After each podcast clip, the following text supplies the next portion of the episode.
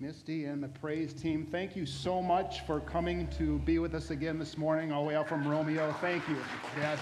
You appreciate them, church? Yes. Thank you so much.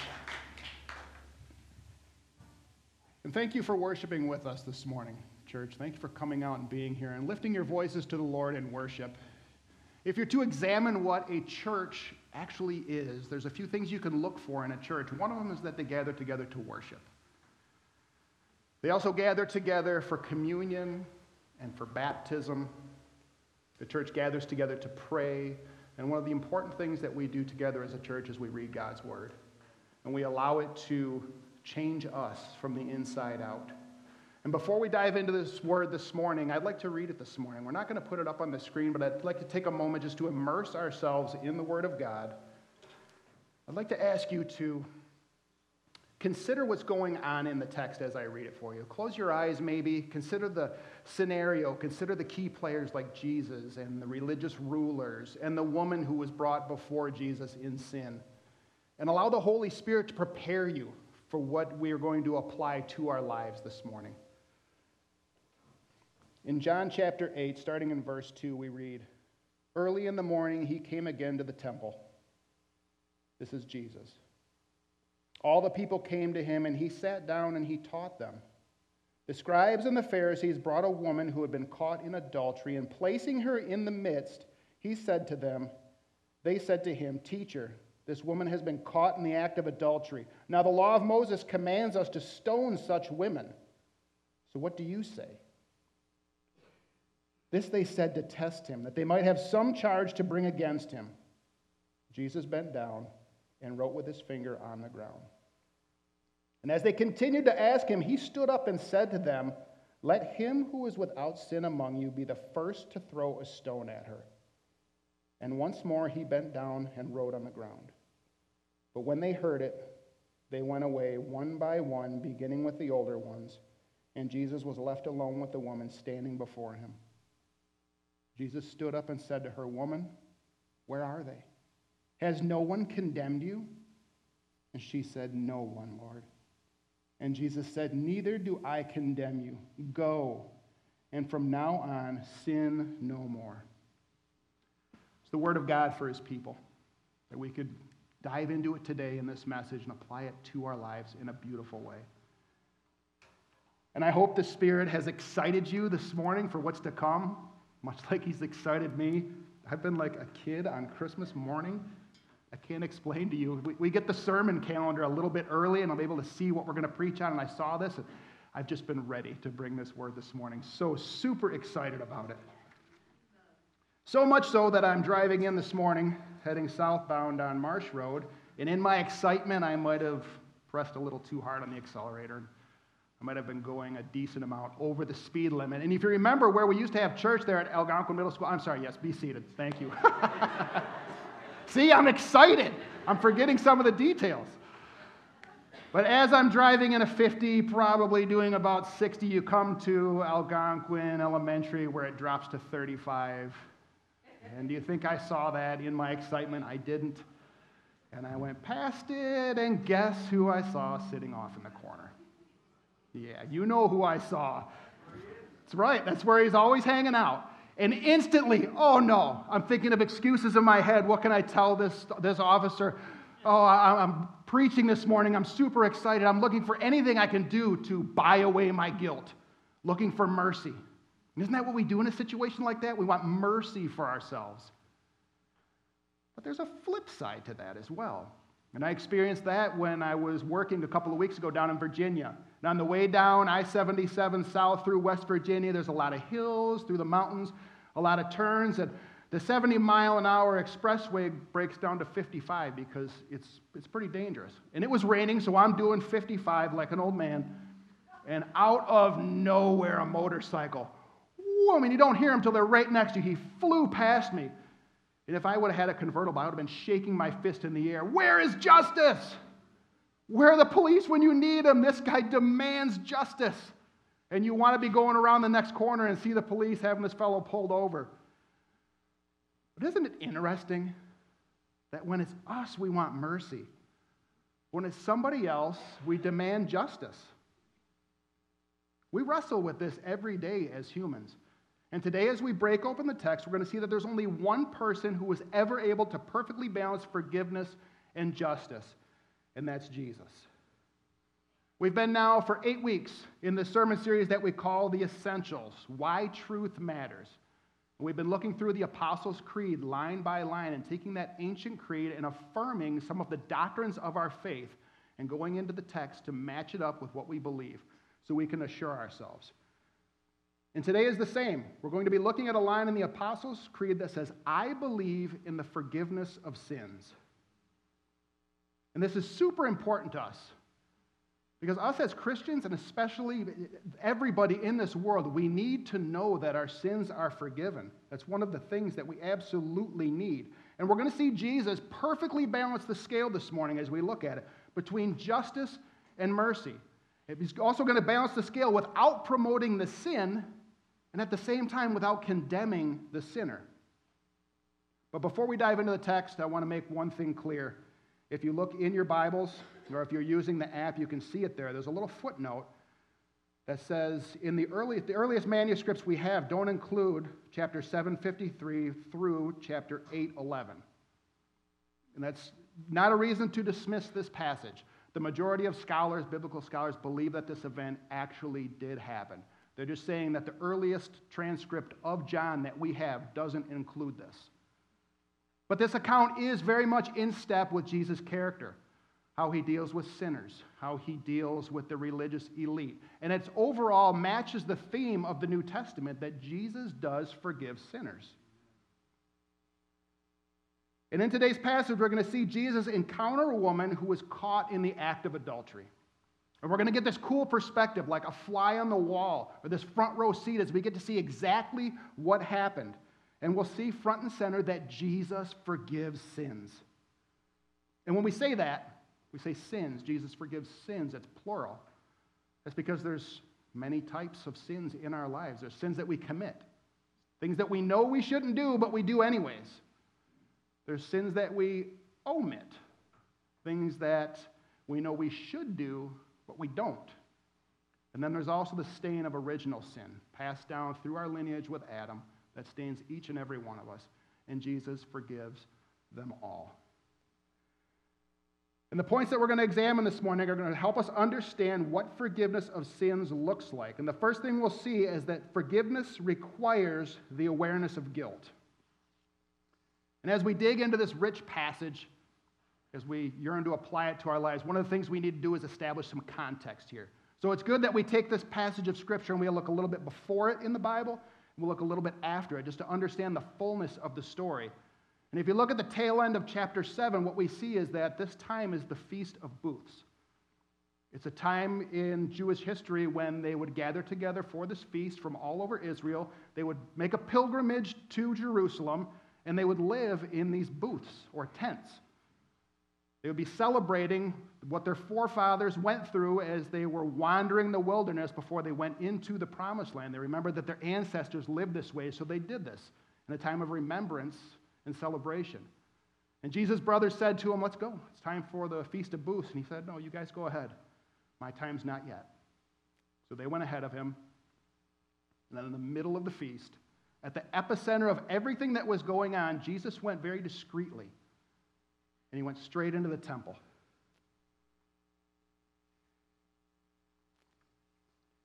And when he gets to the temple, he begins to teach. Right in the middle of those who at the time were seeking to arrest him. They were seeking to find fault in him. And he didn't skirt around it, he went right into the center. And people now are believing. There's a great murmuring going on. They're hearing, could this be the Messiah? Could this be the chosen one who has come to rescue us? People are believing, and this news is spreading, and it spreads to the Pharisees. Like, he's there. We've got him. So they send their officials to arrest Jesus. And these officers get there and they hear the teaching and they say, Whoa, this isn't what we expected. They go back to the religious elite and say, Nobody in Israel has ever taught like this guy. There's something different here. So there's this huge commotion being stirred up by Jesus as people are starting to believe. And at the end of chapter 7, we read that the feast ended. And it said, Everyone went to their own homes, but not Jesus. He didn't go back to Capernaum, he stayed there. He went out of the temple and crossed the Kidron Valley and spent the night on the Mount of Olives. And that's where our scripture brings us this morning. And in verse 2, we read, In the morning, that's important, we'll touch on that in a moment, but in the morning, he goes straight back. Where he just left, being confronted by these officials, Jesus goes right back there to the temple. And that's a significant setting because the temple is where the Pharisees were. It's the epicenter of what they had going on. So Jesus knew very much he was going right into the middle of it. And he was mission minded to square off with them this morning, to give them a critical piece of teaching. But if you look at verse 3, it also tells us that the religious leaders themselves were ready to square off too. They brought all of their horsepower to bear. The Pharisees were there, but that wasn't enough. They wanted backup, so they brought the scribes with them. The scribes were masters of the law. And since they were going to use the law against Jesus, they wanted to make sure they dotted all their I's and crossed all their T's. So they brought the scribes in with them. They desperately want Jesus to slip up, and they want their experts there to prove that he slips up. The day before, when Jesus was in the temple, they weren't ready. But today they're ready. They've got this well orchestrated plan and so they bring a woman who had been caught in the act of adultery. We use that loosely. And they ask Jesus what should be done with her. And they're so confident in their plan.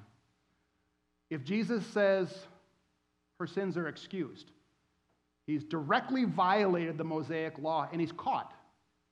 They can press charges against him. But if Jesus says, no, no, she needs to be stoned, if he agrees to execute her, then Jesus is now violating Roman law because Rome was in charge of Israel at that time, and Rome said nobody gets to try a person or execute them except Rome. So Jesus is caught. The Pharisees think that they've constructed this perfect no win scenario. It's a perfect catch 22. Anything Jesus says is wrong. And you can almost read the tone of voice they have in verse 5 when they say, So what do you say? What do you say we should do? Almost a snarky connotation to it. It's convenient, isn't it, that they just so happen to have this woman? They just happened to find her.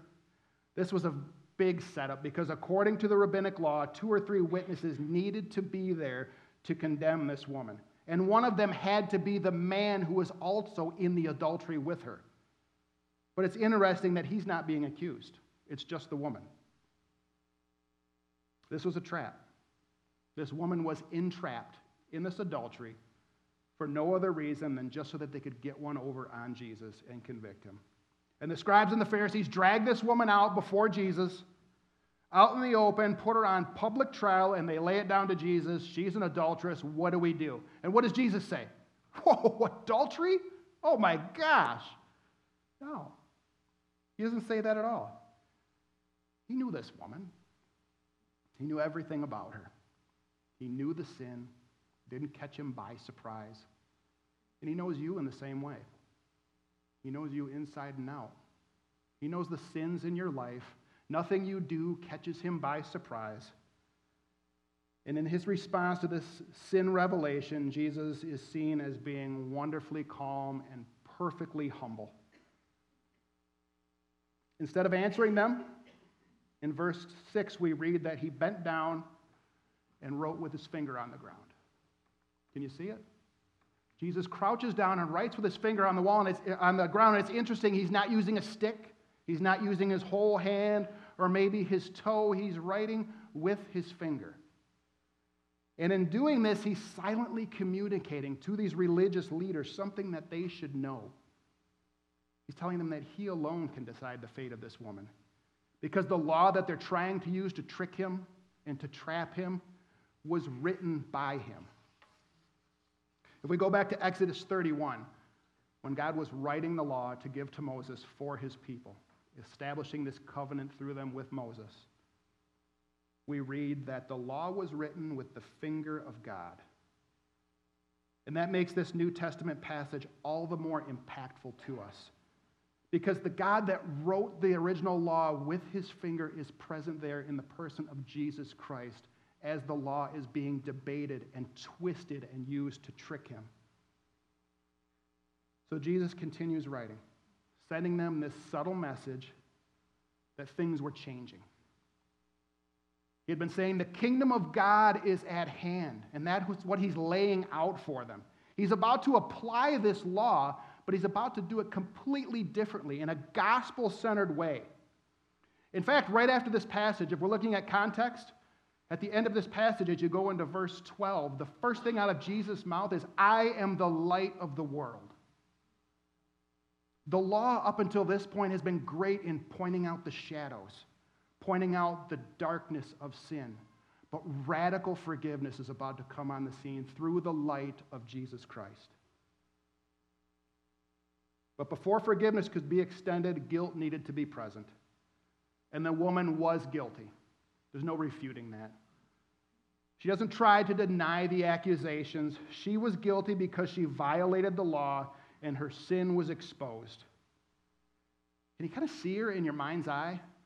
In a minute, we'll read a little bit more and we'll see that she's standing before Jesus, but I have to believe she's probably on her knees right now, head in her hands, weeping because she knows she's guilty. And she knows she desperately needs forgiveness. That's one of our deepest fears, too, isn't it, church? Having our sin exposed, shown to others, having our sin out there on display. We spend so much effort putting forth this facade that everything's great, I'm walking perfectly, when underneath we can feel the weight of that sin. We can feel the depravity that exists in our own hearts. But here's a reality check we can hide that sin from other people. We can put up that wall. We can tell people everything's going great, but you can't hide your sin from God. Romans 3:23 tells us that we've all sinned. We've all fallen short of God's holy standard. We've broken his law, and because of that, every person is guilty. And the hope for forgiveness is not so much in the awareness of the guilt that exists within us, but knowing that Jesus' forgiveness removes all condemnation. So let's go back into the Bible and look at verse 11, 7 through 11. John chapter 8, 7 through 11. And as they continued to ask him, this is Jesus writing on the ground, and they're asking him these questions. As they continued to ask him, he stood up and said to them, Let him who is without sin among you be the first to throw a stone at her. And once more he bent down and wrote on the ground. But when they heard it, they went away one by one, beginning with the older ones, and Jesus was left alone with the woman standing before him. Jesus stood up and said to her, Woman, where are they? Has no one condemned you? She said, No one, Lord. Jesus said, Neither do I condemn you. There is some beautiful and deliberate tension going on here. With every second that Jesus hesitates to give them an answer, the religious leaders are getting more and more frustrated. They're continuing to press him for the answer because their motive for being here was not to judge the sins of this woman, it was to trap Jesus. They ultimately want to pass judgment on him. And their plan was hanging in limbo based on what Jesus was going to say. In verse 7, he says, Let him who is without sin among you be the first to throw a stone at her. What a great response. Because catch 22s and no win situations do not re- apply to the sovereign God of the universe. He exists outside of that. And his, his answer here doesn't abolish the law, it keeps the law intact, but it applies the law in a greater way. He's leveling the playing field. He's taking these self righteous religious elite and he's bringing them down to the level to exist with this woman, exposing their sin. And the only person that day who was without sin was Jesus. And he's the only one who could truly judge. He knew who was in the crowd. Jesus knew that in that crowd was the men who had witnessed the adultery. He knew that in that crowd were the people who had set this whole thing up to entrap this woman. He knew that in this crowd was the man who had been part of the adultery as well.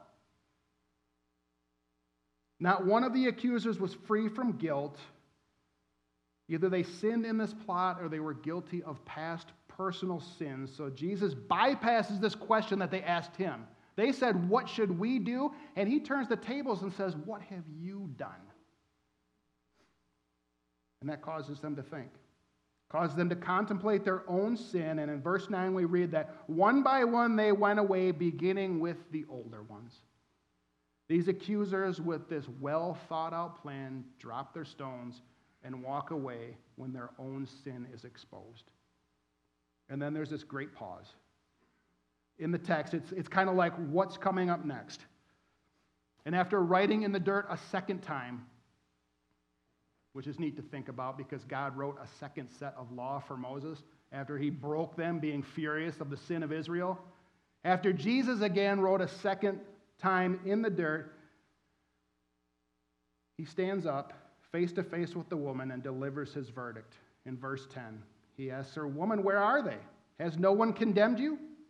And she said, No one, Lord. So Jesus says, Neither do I condemn you. While she holds her breath, while she's waiting for a sentence to be handed down by the only one who can sentence her, Jesus stand up, stands up and he doesn't pronounce death. He pronounces forgiveness. He doesn't condemn, he openly forgives. It's fitting that he's the only one left. Two or three people needed to be there to accuse, so the accusers are not present. And the only one who's there who can, the sinless Messiah, is the only one with the authority to forgive her. Make no mistake, her sin requires justice, but Jesus in that moment knows that he's going to be going to the cross, that his sacrifice is going to take care of that justice that's demanded for that sin.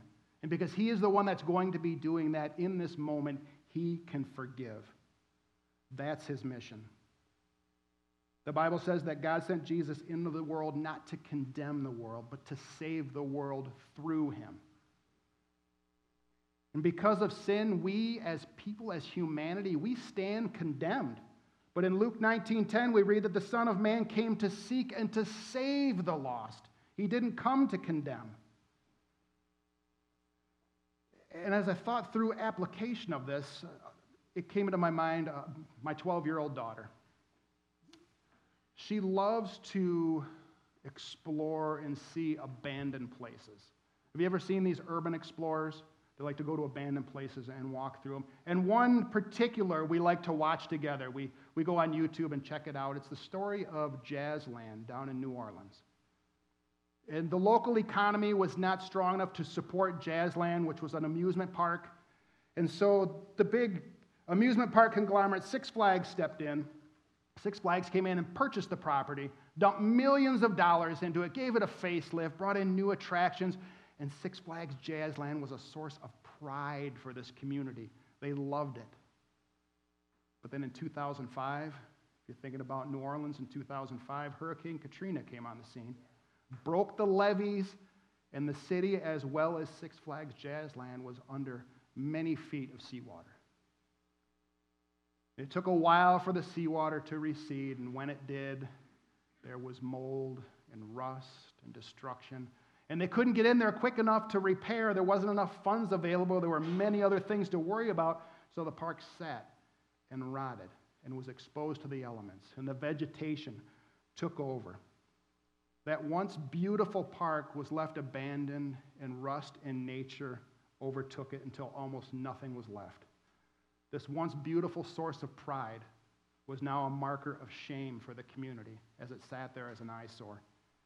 And in many ways, our lives mirror what's going on with that theme park. That's the nature of sin. It destroys what was created in beauty. You and I were created in the image of God. Sin came on the scene and marred the image, where you can still see it. I still see the image of God, but sin does its work to smear and to mar, and it brings shame with it. Gone is the perfection that we are created in. And like that park's Ferris wheel and like the frame of the roller coaster, if you look, you're like, yeah, I can kind of make out an amusement park. Glimpses of the original intent can be seen, but the damage is too great for us to fix. Six Flags Jazzland, like us, is dead. And because of that, it is marked for destruction. Ephesians chapter 2 tells us that we are all dead in our trespasses and sins. We walk around physically alive, interacting with people, but in our hearts, we are spiritually dead. In this story that we're reading in John, this passage gives us perspective to see this truth because Jesus didn't march into the temple that day on mission to find this woman and make a bad woman better. He didn't come to this earth and suffer and die on a cross to seek us out and make a bad human better. It wasn't his mission.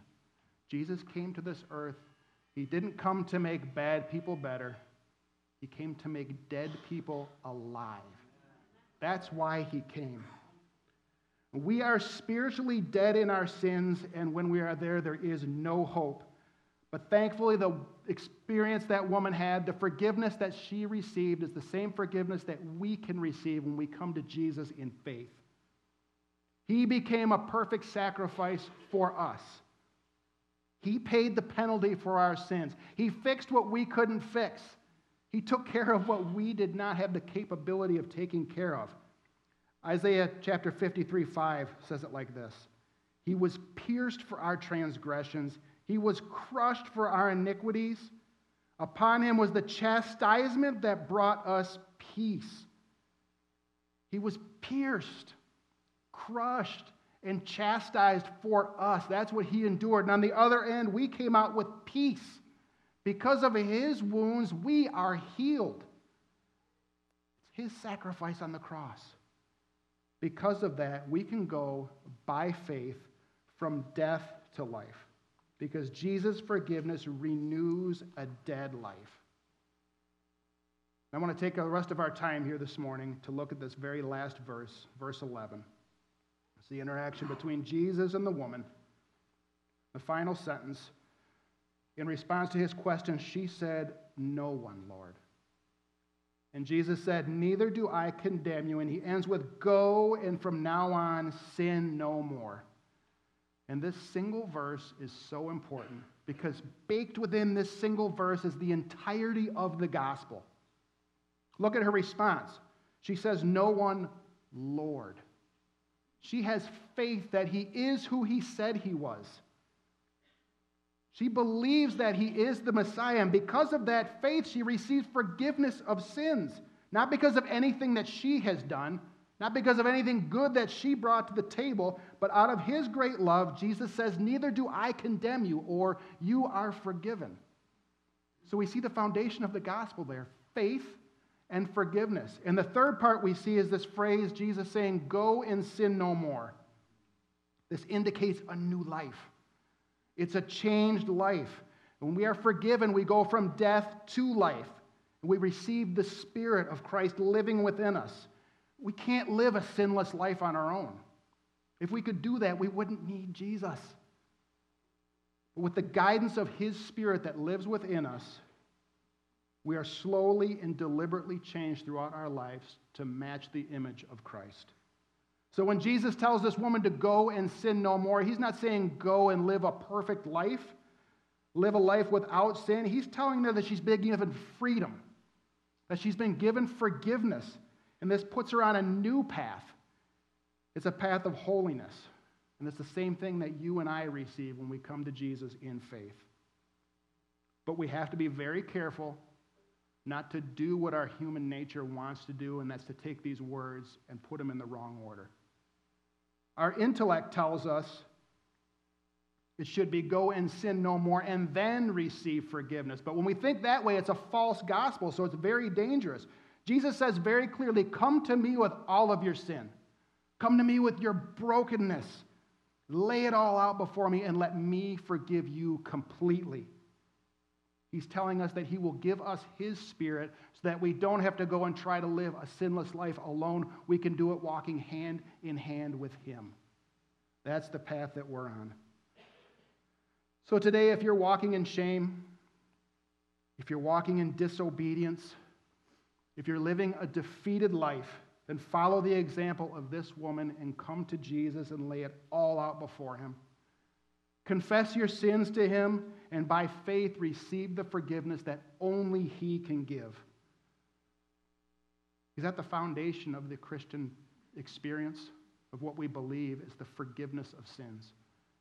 That's what separates us from all the major religions of this world, is that Jesus Christ forgives sins based not on what we've done, but only on his sacrifice. So if you place your faith there, if your faith is in Christ, you're no longer condemned. You're no longer a slave to sin. You have a new life. You have the Spirit of Christ living within you. And hand in hand with your Savior, you can walk with Him toward a life of holiness. Let's pray together, church. Father God, we are so thankful that this is the case. We fail miserably. If left to our own devices, all we do is fail. We have a tendency to sin based on the original sin that exists within us. But thank you that you foresaw that. Thank you that you knew of our plight before sin was even on the scene and you designated Jesus to come in great humility, to leave the beauty and splendor of heaven, to walk with his creation, and to suffer and die on our behalf. We thank you for that blood. We thank you that it washes away sins and that the action on our part is so simple. It's just faith. I pray that your spirit would be working this morning in the hearts and lives of people. If they do know you, I pray that they would be emboldened, knowing the power of your forgiveness that covers all of their sin. And if they don't know you, Father, I pray that your spirit would open their heart, that they would see the beauty of the gospel of a God who forgives our sin, that they would come to you in faith this morning. Thank you for loving us enough. Thank you for saving us.